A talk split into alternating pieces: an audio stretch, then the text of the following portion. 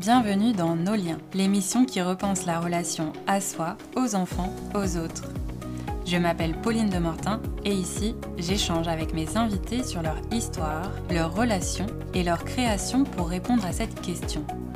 À chaque étape de la vie, comment améliorer nos interactions sociales?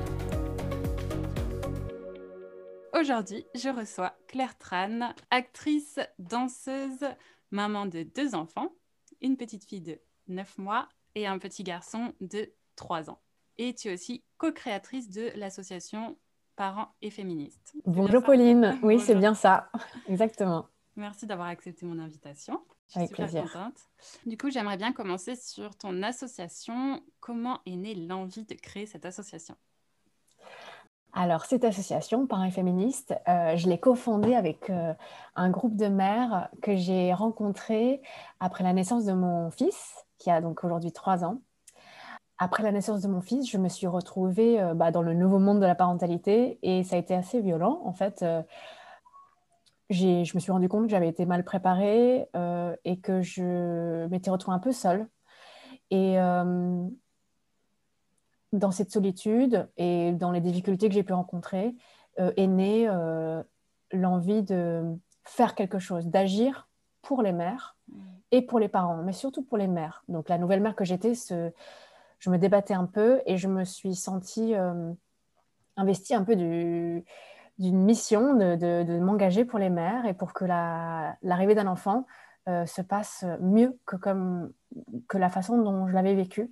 Et donc, euh, cet engagement euh, qui était en fait nourri de, pas mal de colère et de déception m'a poussé à rencontrer d'autres mères qui, avaient, qui, vivaient en fait la même chose. Et ça, ça a été aussi rassurant de voir que je n'étais en fait pas seule à vivre ça de cette manière. Et euh, on s'est réunis et ça s'est vraiment fait pour le coup au gré des conversations, autour d'un café, d'un verre. Et on s'est dit que le, meilleur moyen de, le meilleur moyen d'agir, c'était de, de, faire une association 1901 euh, pour euh, mener euh, nos combats pour les mères et pour les parents et pour les enfants, du coup. Et, et voilà, tout, tout, est né de ça. Et on a déposé les statuts en juillet 2019. D'accord. Et comment ça a évolué, du coup qu'est-ce que, Quelles actions principales vous avez mis en place? Alors, la première action qu'on a voulu mettre en place, ça a été la mise en place de groupes de parole pour les mères. Mmh. Parce que justement, notre, l'expérience commune qu'on vivait, c'était euh, l'isolement et euh, le besoin d'échanger, de, parler de notre nouvelle maternité, des difficultés, mais aussi des joies qu'on pouvait vivre euh, en postpartum et même après. Et donc, très vite, on a voulu à la fois répertorier les cartes de, enfin, une cartographie de, des groupes de parole existants en France Hmm. Parce qu'on s'est rendu compte qu'en fait, il existait des groupes de parole en France, mais on ne le savait pas. Et souvent, bah, on rentre de la maternité chez nous et on se retrouve un peu seul et sans du tout ce genre de ressources. Donc, on a voulu mettre à disposition des mères euh, voilà, euh, les ressources qui existaient, à savoir qu'il bah, y a peut-être un groupe de parole près de chez toi, mais tu ne le sais pas. Donc, euh, on a mis ça en ligne et créé nous-mêmes notre propre groupe de parole. Et donc, L'association euh, est née euh, en Ile-de-France, à Paris, et aussi à Rennes. Donc, on a commencé par des groupes à Paris et à Rennes. Et euh, bon, maintenant, on a des membres un peu partout en France, donc on développe aussi des groupes de parole dans d'autres villes.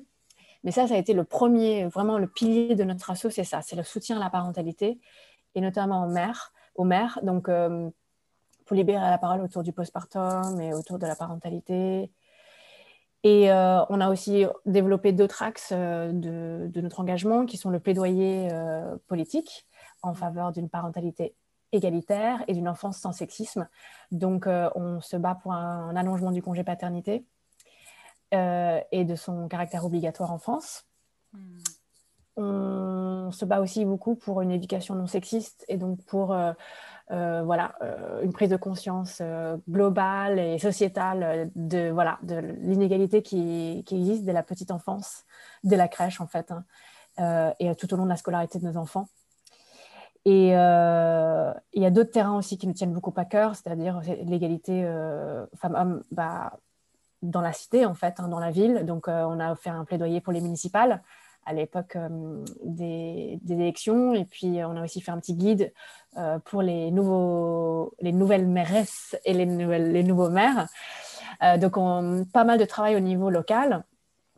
Et un autre axe qu'on a mis en place, c'est tout ce qui est atelier de savoir, conférences, débats et puis la communication via les réseaux sociaux. C'est-à-dire qu'on voulait euh, faire circuler en fait euh, la parole autour de la parentalité, qui est ah, en France traditionnellement un peu reléguée au privé. Donc on n'en parle pas. Et nous, bah, on estime que la parentalité, c'est quelque chose qui est en fait central dans la société, qui est un sujet hyper important et qui touche tout le monde, puisqu'on est tous soit l'enfant de quelqu'un, soit le parent de quelqu'un, et aussi le, parent de quelqu'un, et mm. que euh, la parentalité, en fait, elle devrait plus être euh, cachée. C'est quelque chose dont on devrait parler librement.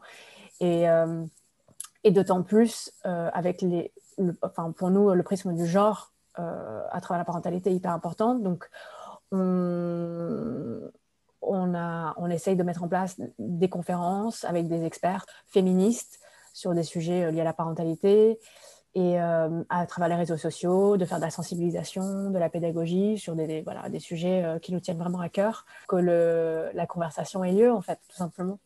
Mmh, mmh, mmh. Waouh, bah dis donc, euh, quel boulot Tout un programme. Tout ce que vous avez fait, ouais, ouais, c'est impressionnant. tu m'as dit que c'était en 2019 que vous avez créé on tout a... ça. Ouais, on est une jeune asso. Ouais. Et on était vraiment, on était sept au départ, et puis maintenant on est une trentaine de membres actifs et actives. Euh, je précise qu'on est une asso euh, mixte, donc euh, il y a à la fois des hommes et des femmes, des pères, des mères, des non-parents aussi. On s'est rendu compte qu'il y avait un vrai intérêt des jeunes parents aujourd'hui pour la chose, à la fois l'éducation non sexiste, comment faire pour que les enfants d'aujourd'hui deviennent des citoyens de demain féministes et, voilà et, et tolérants. Et, euh, et puis un vrai euh, ras-le-bol des mères, en fait. C'est euh, vraiment, je, je crois qu'aujourd'hui, et je le constate dans mon entourage, il y a, les mères d'aujourd'hui ne veulent plus mmh. être en charge à 100% de la charge parentale, de la charge domestique. Mmh, mmh. il y a un vrai besoin de rééquilibrage dans les foyers. donc, on s'est retrouvés, en fait, oui, à grandir très vite. La sauce est vachement développée. Et puis, on, a des gens euh, très, euh, très impliqués et qui viennent de milieux très différents, euh, ce qui permet de déployer en plus nos forces sur des sujets divers et variés. Donc ça, c'est vraiment chouette. Mm. Et l'action se développe formidablement bien en ce moment. Effectivement, les, générations d'avant, ça n'avait rien à voir. il y a la génération encore d'au-dessus qui est tombée enceinte vers 20 ans et et vraiment, c'est sortir de, de l'école, puis fonder une famille. Et ensuite, il y a eu euh, les mères euh, qui ont goûté un peu à l'indépendance, mais tout ce qui était euh, foyer, c'était logique de, de, prendre cette place auprès des enfants. Et ensuite, il y y, a, y a, ta génération, la nôtre, qui, a, qui avait vraiment vécu toute cette période euh, de profession indépendante, de goûter, d'explorer, de, de, voir ce que c'est euh, le monde et, euh, et, ensuite fonder une famille, forcément, les idées, le, la manière d'éduquer va forcément être imprégnée de tout ce, que, ce qui a été vécu jusque-là. On ne peut pas faire comme, comme les générations d'avant, c'est impossible. Mm.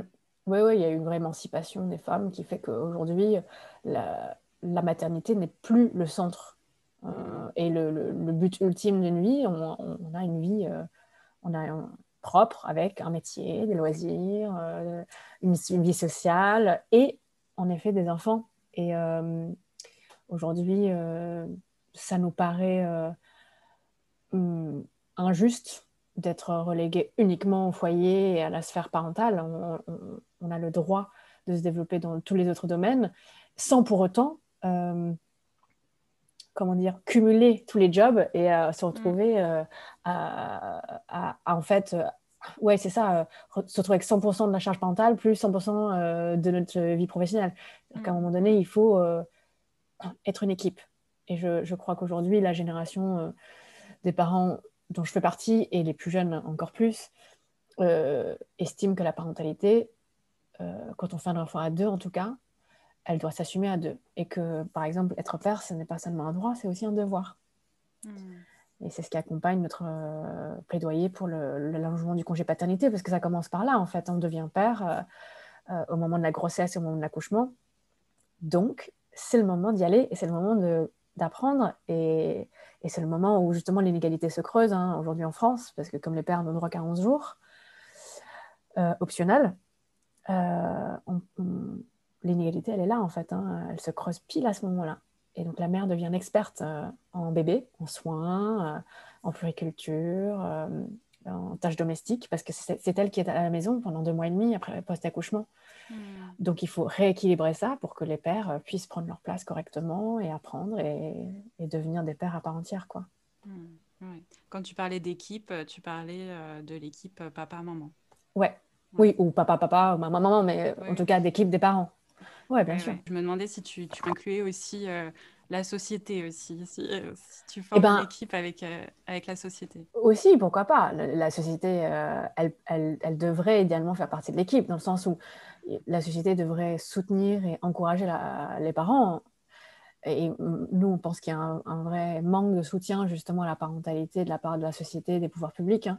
Euh, mais si d'abord, dans la cellule familiale, il y a un, vrai, euh, ouais, une vraie équipe euh, des deux parents, quand il y en a deux, hein, ce serait déjà un beau socle pour, pour l'enfant et un soutien à la mère qui vient quand même d'accoucher et qui doit se remettre d'un accouchement et en fait se retrouver seule à la maison avec un bébé post-accouchement, on ne peut pas se reposer. Et ça, ouais, ça plante la graine de bah, moi, je fais tout à la maison. Et puis, bah, le, père, il rentre le soir euh, du travail et il est fatigué. Et, c'est. Voilà. Ça, ça, perpétue un cycle. Mais évidemment, la société devrait faire partie de ce, cette équipe. On dit, voilà, le proverbe qui dit il faut un village pour élever un enfant, euh, c'est toujours vrai. Malheureusement, on habite des grandes villes pour beaucoup d'entre nous. Donc, euh, c'est difficile de recréer un village, un tissu mmh. social euh, rapproché. Mais j'ai l'impression quand même que cette question du village, je la pose souvent dans mon émission et aujourd'hui, on va créer des villages euh, autrement, avec la technologie, avec parents et féministes, par exemple. Tu as créé une association, donc c'était vraiment pour vous regrouper, pour mmh. parler ensemble de, de, toutes ces difficultés. Et, et donc ça, c'est des nouvelles formes de, de village, j'ai l'impression. Tout à fait. Ouais, D'aller chercher comment je pourrais créer là ce qui me manque, ce besoin de, communauté euh, euh, pour, euh, pour traverser cette difficulté. Mm, mm. Et justement, je voudrais revenir avec toi sur ton premier postpartum. Est-ce que tu peux nous dire un petit peu ce qui, ce qui s'est passé, ce que tu as vécu? Bah oui, c'est très commun en fait. Hein. J'ai eu, eu, mon fils, ma grossesse s'est déjà très bien passée, voilà, sans complications. Euh, j'ai accouché dans de très bonnes conditions. Euh, et euh, en fait, et donc je voulais absolument allaiter mon, mon enfant. Donc, et l'allaitement, la mise en place de l'allaitement s'est pas passé que, voilà, comme prévu. Comme prévu. Et encore faut-il le prévoir, hein, parce qu'en fait, on ne vous dit pas grand-chose. Mais bon, je me faisais comme beaucoup l'idée que bah, on le mettait au sein et puis voilà, mmh. il a, été été. Bon, bah, ça s'est pas passé comme ça ça a été beaucoup plus douloureux, difficile. La mise en place s'est mise en place euh, sur plusieurs semaines, il y avait beaucoup de douleur. Donc déjà, ça, ça a été dur. Euh, et je crois que l'expérience de l'allaitement et la pression que je me mettais euh, sur ce sujet-là précisément a, créé une petite brèche, un peu une faille, voilà, une fragilité chez moi qui m'a traversée pendant plusieurs mois après j'ai pas fait de dépression postpartum. En revanche, euh, je crois que mon baby blues a vraiment euh, un peu duré, un peu duré. Et l'allaitement a été vraiment, je pense, un déclencheur. Et c'est là que c'est un peu cristallisé, moi, mon mal-être. Hmm. Une fois que ça a été mis en place, ça a été très bien. Mais globalement, oui, je me suis sentie peu, peu soutenue, peu entourée. J'ai fait, appel à une consultante en lactation au bout de quelques semaines parce que j'en pouvais plus. Donc ça, ça a été, un, ça a été vraiment salvateur. Et, et cette femme euh, a été euh, formidable. elle m'a beaucoup aidée. D'ailleurs, je l'ai fait appel la, deuxième fois quand j'ai eu ma fille. Euh, je... La parenthèse là-dessus, d'ailleurs, c'est que je trouve que les consultantes en lactation, ça devrait être remboursé par la Sécu, en fait, hein, parce que c'est vraiment... Ou alors que les sages-femmes soient formées pour ça, pour qu'en effet, il y ait un vrai accompagnement des femmes qui souhaitent allaiter. Mm, mm, donc ouais, ça a été, ça a été rude. moi, j'ai accouché au mois de mai, donc j'ai eu quand même une partie des vacances d'été avec mon compagnon, donc qui a été présent. Et ça, c'est une vraie chance, parce que je sais que ce n'est pas le cas de, la majorité des gens, dont le père prend 11 jours, voire moins. Donc j'ai eu pas mal de présence de mon compagnon. Et, et pourtant, ça a quand même été dur. Et je crois que hmm. C'est là, en fait, où aujourd'hui, ça nourrit vraiment mon envie de me, battre pour les mères et pour les parents. C'est que même à deux, c'est dur. Et donc, il faut, euh, il faut à un moment donné euh, le dire, libérer la parole autour de ça pour, que les parents puissent se préparer.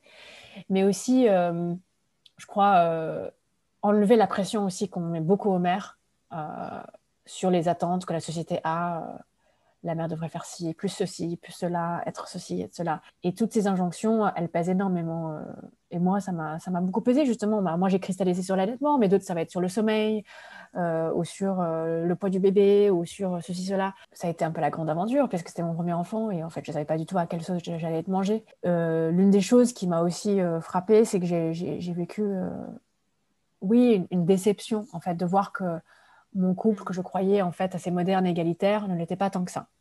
Hmm. Euh, et, et, donc cette déception a nourri une certaine colère qui ensuite euh, nourrit euh, mon engagement militant.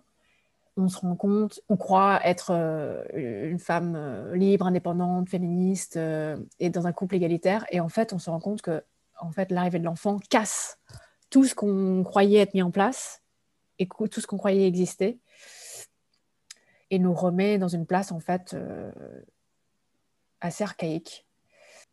Et que malgré moi, bah, en fait, j'alimentais aussi un peu ça. Et je crois que l'allaitement aussi a été, euh, à cet égard, un peu parfois enfermant, puisque j'étais la seule à pouvoir nourrir mon enfant. Et c'était mon choix. Euh, je me suis retrouvée aussi un peu enfermée dans ce truc-là. Hmm. C'est les paradoxes de la maternité. Oui, oui. Mais euh, est-ce que tu t'es dit, euh, il y a d'autres endroits où, où c'est possible? Est-ce que tu t'es raccroché à, par exemple, les pays scandinaves où, où tu t'es dit que, que, que, les hommes prenaient un peu plus de place? Comment, Où est-ce que tu es allé chercher des modèles ou alors tu as créé quelque chose dans ta tête ou je sais pas? Eh ben, À l'époque, non, je ne savais même pas ce qui se passait dans les pays nordiques parce que, étant nouvelle mère, je ne m'étais pas du tout renseignée euh, en amont. Mm. J'étais vraiment dans la découverte totale, euh, euh, dans une grandeur par rapport à tout ce qui m'arrivait. C'est après, c'est justement en me disant, OK, il y a quelque chose qui ne va pas, ça ne va pas, ça ne me convient pas, je me sens pas à ma place, je suis enfermée dans quelque chose qui, qui ne correspond pas du tout à mes principes euh, de vie. Et je, je vis un mal-être. Et là, à partir de là, j'ai commencé à me renseigner, notamment à lire des livres féministes, à écouter des podcasts féministes. Et c'est là que j'ai découvert qu'en effet, il y avait euh, euh, d'autres modèles. Et encore, je crois que ce n'est pas tellement ces modèles-là qui m'ont inspiré. Ce qui m'a mm. inspiré, c'est de rencontrer d'autres femmes qui me disaient non, mais euh, oui, ça ne peut pas rester comme ça, il faut qu'on fasse quelque chose. Donc c'était plus en effet, comme tu dis, je crois que j'ai imaginé autre chose. J'ai imaginé que ça, ça, pourrait être autrement, sans pour autant me dire, ah oui, là en Norvège, ils ont tant de semaines de congés à partager, machin. Là, maintenant je le sais parce que je me suis renseignée depuis. Mais euh, sur mon premier postpartum, j'étais plus dans le refus de la réalité hmm. et dans l'envie de le changer, sans avoir de modèle précis. Qu'est-ce que disent les hommes euh, dans, dans votre association? Les hommes de l'association, alors ce sont tous des pères, et ils sont, euh, eux, leur, leur, leur, engagement se porte beaucoup sur le congé paternité. Ce sont des pères très engagés qui ont soit, pour la plupart, pris un congé parental pour s'occuper de leurs enfants. Donc, ils ont l'expérience d'avoir euh, étaient avec leurs enfants en bas âge longtemps, toute la journée, et dans une expérience voilà, euh, totale, euh, et qui défendent bah, la place du père à égalité avec, avec les mères et, une reconnaissance en fait de ça, de la parentalité à part entière. Donc, le, voilà, ils rentrent par, par, la porte du congé paternité, la défense d'un meilleur congé parental. Bah, quand on rentre chez Parents féministe, un des, un des présupposés, c'est qu'on est féministe. Donc, ce sont nos alliés féministes. En tout cas, ils adhèrent euh, aux valeurs de l'assaut. Euh, et, euh, et on parle, ouais, on, on, parle de tout ça. On parle beaucoup d'éducation non sexiste parce que c'est des pères qui sont engagés et qui ont notamment il y en a qui ont des filles, par exemple, et qui sont très attachées au fait que voilà, on doit changer on doit changer la, façon dont on éduque les enfants pour que ne se reproduisent pas justement les biais sexistes euh, et les inégalités. Hmm. Comment s'est passé du coup ton, toi ton deuxième euh, postpartum? Est-ce que euh, il y a eu une différence avec ton premier? Oui, ça s'est mieux passé parce que déjà je savais un peu ce qu'il allait, ce allait arriver. Hmm.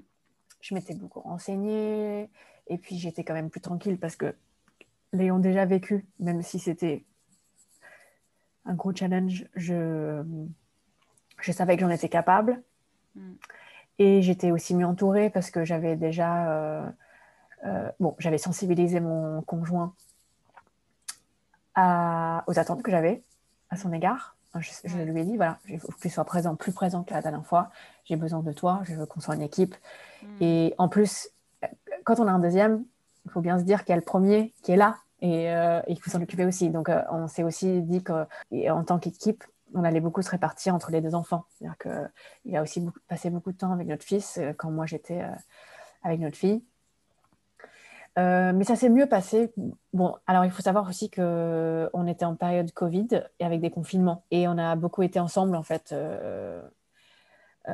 et on a pu, nous, confiner à la campagne, ce qui était très agréable. Donc, ça a adouci quand même la période d'être mm, en mm. famille, ensemble, à la campagne. Et, euh, et puis, j'avais voilà, j'avais le soutien de, femmes autour de moi que j'avais sollicité. Euh. Ouais, j'étais mieux préparée. Mm, tu avais plus, euh, plus de bagages. Ouais. Et le confinement a été plutôt positif pour vous Oui, plutôt, oui. Familial, ouais. ouais. Vous voulez revenir aussi sur les injonctions de la mère parfaite. Mm-hmm. Est-ce que euh, tu en es libérée euh, Est-ce que euh, si oui, comment tu as fait? Non, je ne m'en suis pas libérée totalement, je te rassure. je ne sais pas si on, s'en libère totalement.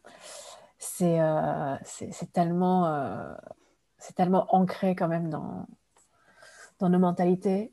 Mm. Non, je ne m'en suis pas libérée. En revanche, j'essaye d'être quand même plus gentille avec moi et de souffler un coup.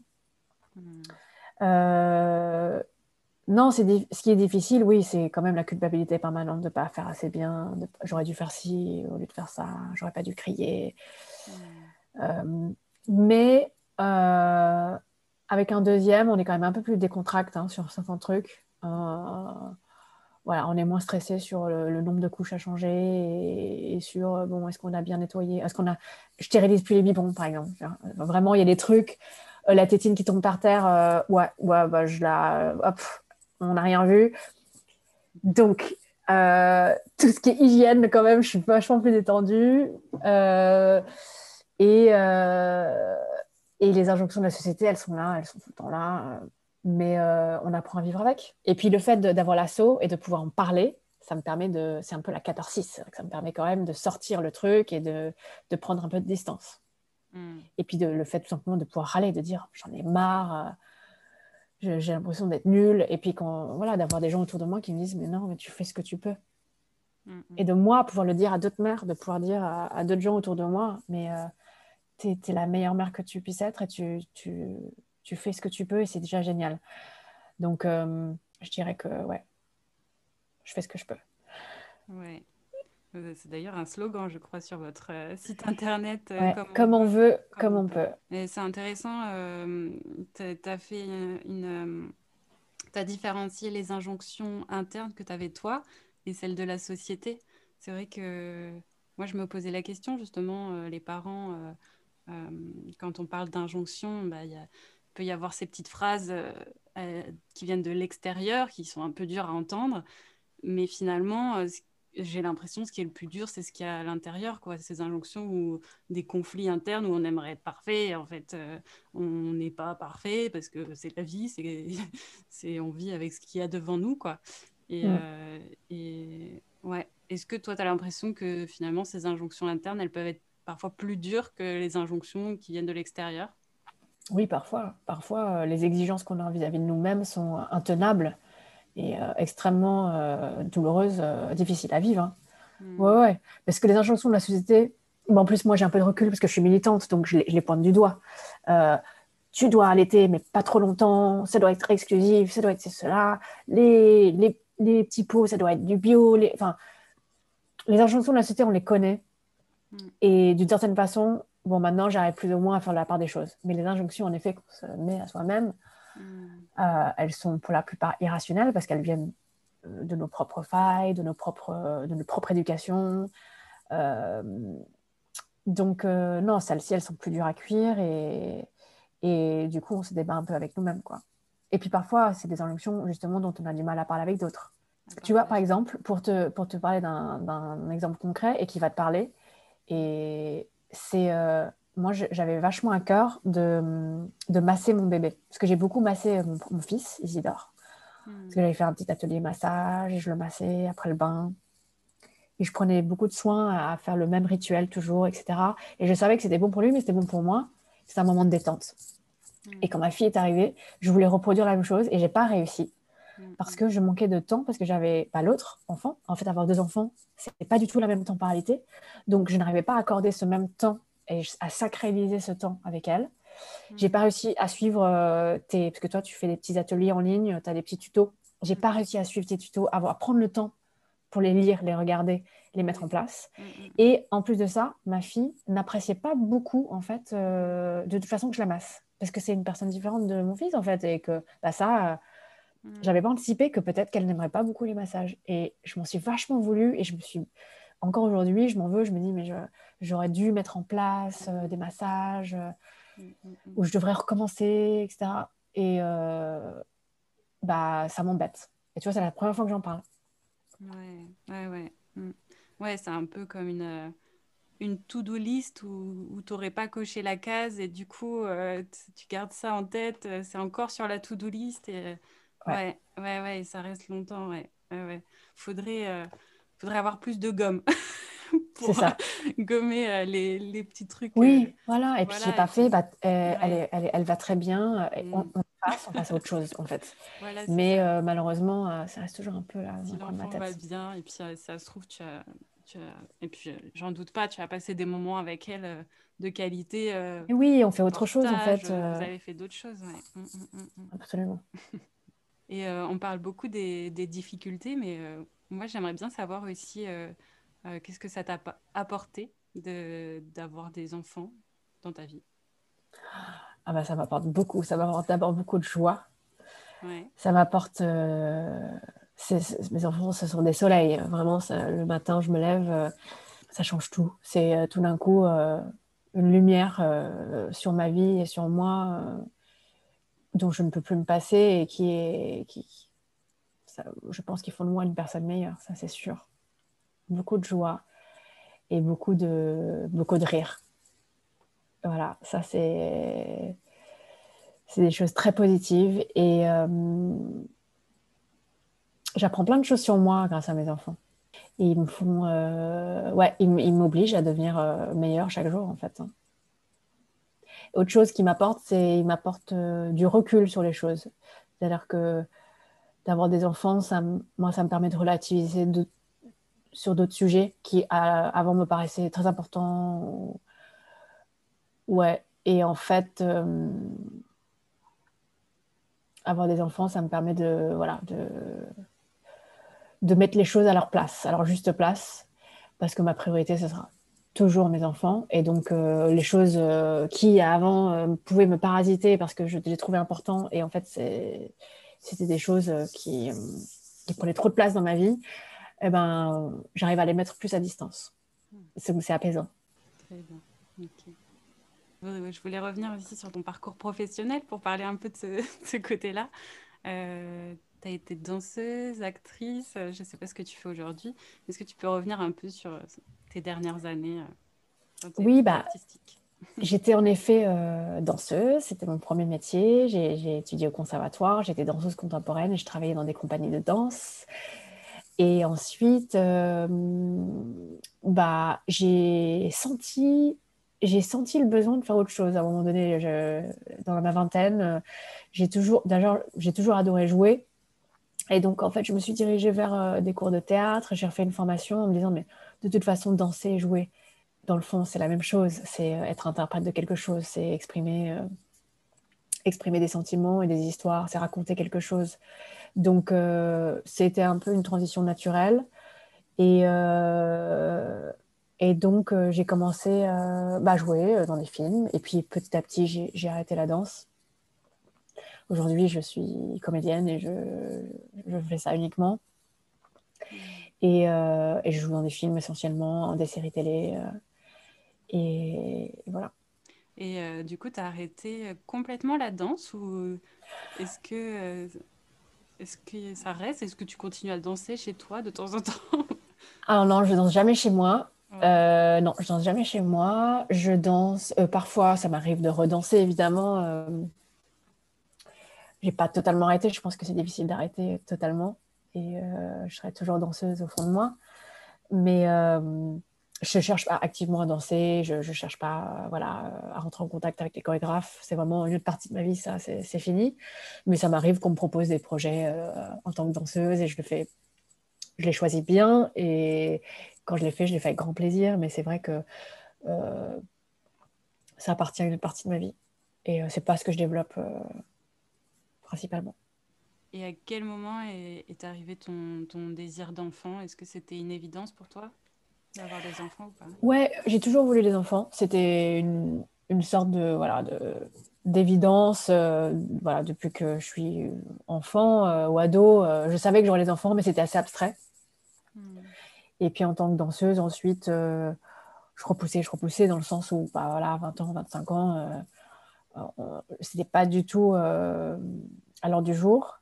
Et euh, arrivant à, l'âge de 30 ans, j'ai commencé à me dire, c'est vrai que si je veux faire des enfants, il euh, faut pas que je tarde trop. Mais ça me faisait super peur parce que quand on est artiste, et d'autant plus quand on, est, quand on fait un métier avec son corps, ou un métier d'image comme, comme comédien, voilà, prendre le temps d'une grossesse, c'est pas une, c'est pas évident. Donc euh, j'avais super peur de ça, mais après quelques années de réflexion quand même, euh, je, je, me suis rendu compte que euh, mon, mon, désir de, de, devenir mère était quand même plus important que juste être disponible pour tourner ou pour être sur scène, et que de toute façon avoir des enfants, ça n'empêcherait absolument pas de travailler. Au contraire, que ça m'apporterait quelque chose de plus, et que je pense que ça, avoir des enfants ferait de moi une meilleure interprète et, donc, je me suis lancée euh, à l'âge de 32 ans, je suis tombée enceinte. Euh, et euh, j'ai vraiment bien fait. Et rétrospectivement, aujourd'hui, je me dis, mais j'aurais même pu avoir des enfants plus tôt si j'avais su que c'était possible de tout faire. Hmm, d'accord.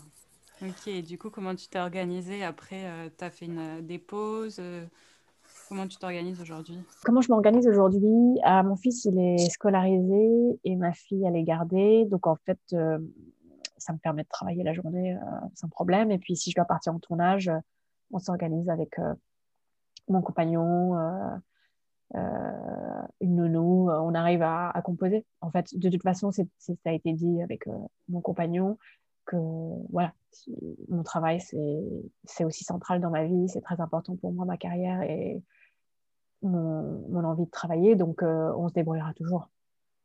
Hmm. Là, à ce moment, par exemple, je suis au théâtre euh, à Paris, donc ça me permet de répéter la journée, d'être là le soir euh, pour coucher les enfants, il n'y a aucun problème.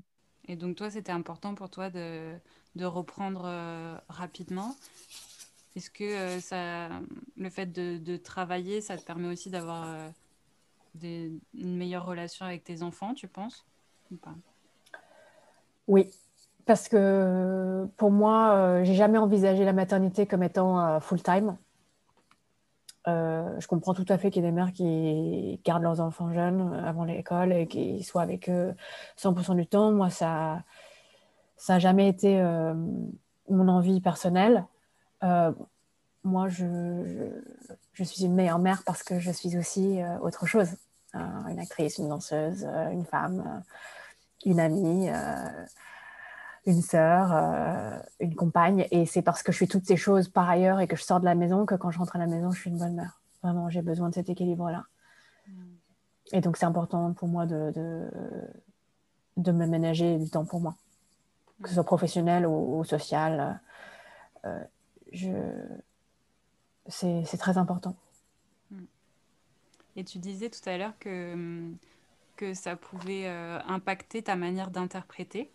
Mhm. Euh, Est-ce que ça, tu l'as ressenti, cette transformation dans, dans ton jeu d'acteur Je sais que j'ai vu que tu faisais du, du- de la photo aussi. Est-ce que tu as senti des différences?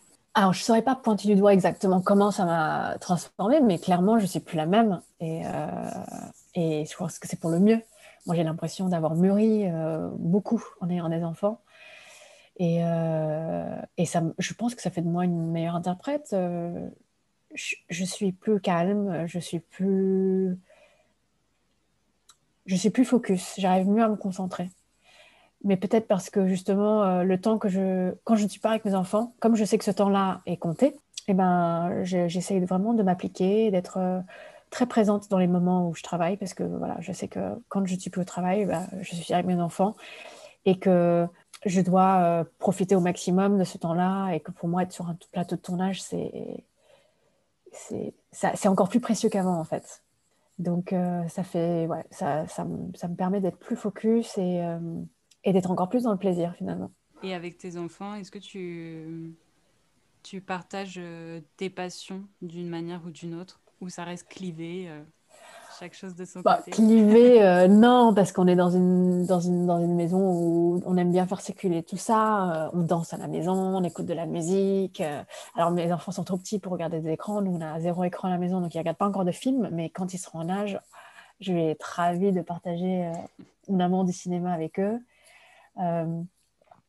Mais on danse, on chante, on, on joue. on- on- Par exemple, quand je lis des histoires avec mon fils, j'adore faire des voix, faire des personnages. Donc, bon, voilà, j'essaie de, j'essaie d'in- d'interpréter au maximum les histoires pour enfants. Euh, Donc, ouais, il y a une, ça circule, ouais, bien sûr. ouais, la culture est hyper importante. Quand, avant le Covid, euh, j'emmenais mon fils euh, au théâtre, voir des pièces pour enfants. C'est hyper important. Moi, je, j'ai, je, enfin, mon compagnon et moi, on a à cœur de, que nos enfants aient accès à autant de culture que possible. Hmm. Et il faut que je te dise un truc, c'est que hier soir, euh, j'ai regardé Comme il respire. Ah, Donc le documentaire de Claire Patronic, c'est ouais, ça? ouais. Et euh, donc pour ceux qui nous écoutent, euh, je vous invite à le regarder parce que c'est très intéressant. Euh, c'est l'histoire de- d'une réalisatrice qui va à la rencontre de cinq danseurs, donc c'est ses anciens amis de danse du conservatoire, c'est ça? Ouais. Et, euh, et donc elle est revenue à votre rencontre pour voir comment vous aviez évolué au niveau de la danse, au niveau de, euh, de vos choix euh, professionnels. Euh, elle qui a arrêté euh, la danse de son côté, elle se posait des questions. Mm.